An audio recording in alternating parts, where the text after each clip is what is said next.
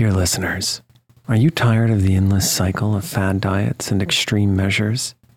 It's time to wake up to a better weight loss solution with Ro Body.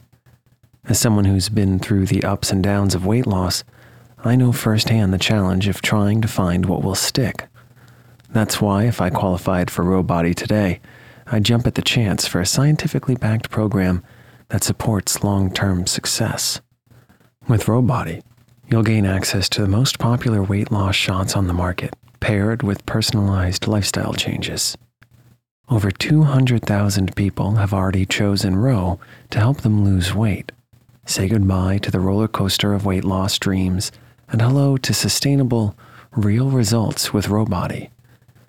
Go to ro.co slash snoozecast. Sign up today and you'll pay just $99 for your first month and $145 a month after that. Medication costs are separate. That's ro.co slash snoozecast.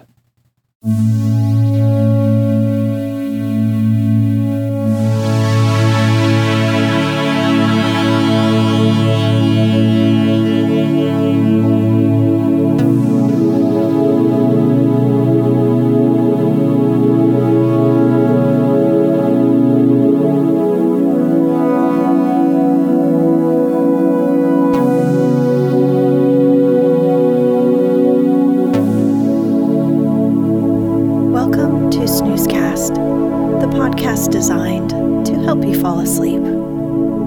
If you enjoy our show, please write us a review on the podcast app. Also, share us with a friend. Find us on snoozecast.com and follow us on social media and wherever you listen to podcasts. This episode is brought to you by our Patreon supporters and by a cup of tea.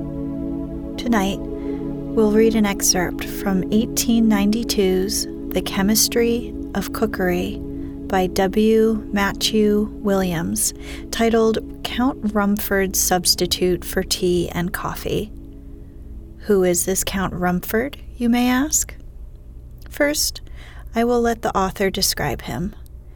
That remarkable man, Benjamin Thompson, the Massachusetts prentice boy and schoolmaster, afterwards, the British soldier and diplomatist, Colonel Sir Benjamin Thompson, then Colonel of Horse and General Aide de Camp of the Elector Charles Theodore of Bavaria, then Major General of Cavalry, Privy Councillor of State and Head of War Department of Bavaria, then Count Rumford of the Holy Roman Empire and Order of the White Eagle, then military dictator of Bavaria, with full governing powers during the absence of the elector.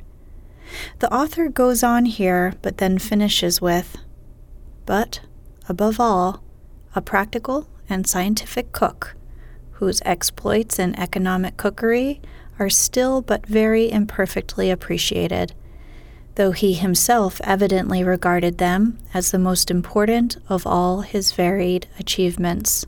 Now, to summarize Count Rumford's life in modern words. Born Benjamin Thompson in Massachusetts in 1753, he charmed and married an heiress from Concord, New Hampshire, then called Rumford, New Hampshire. He was a British loyalist when the American Revolutionary War began. When a rebel mob attacked his house, he abandoned his house and family to join the British side of the war and conducted experiments on gunpowder. Then he moved to Bavaria and, among other things, applied his scientific skills to establishing workhouses for the poor and inventing the method of cooking called sous vide.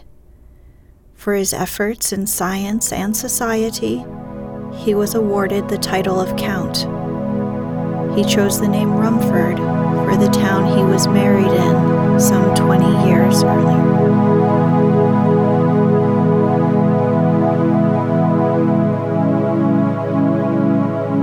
Let's get cozy. Close your eyes.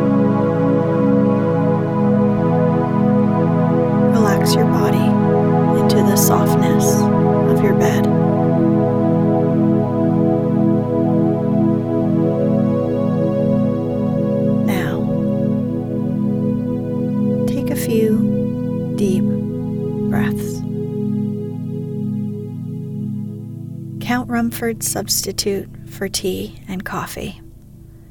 Take eight parts by weight of meal. Rumford says wheat or rye meal, and I add, or oatmeal, and one part of butter. Melt the butter in a clean iron frying pan, and, when thus melted, sprinkle the meal into it. Stir the whole briskly with a broad wooden spoon or spatula till the butter has disappeared and the meal is of a uniform brown color, like roasted coffee. Great care being taken to prevent burning on the bottom of the pan. About half an ounce of this roasted meal, boiled in a pint of water, and seasoned with salt, pepper, and vinegar, forms burnt soup, much used by the wood cutters of Bavaria, who work in the mountains far away from any habitations. Their provisions for a week, the time they commonly remain in the mountains, consist of a large loaf of rye bread, which, as it does not so soon grow dry and stale as wheaten bread, is always preferred to it.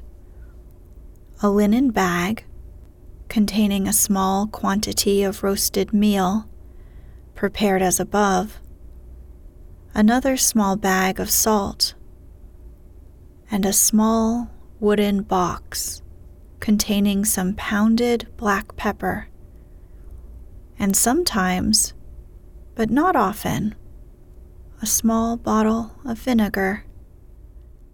But black pepper is an ingredient never omitted.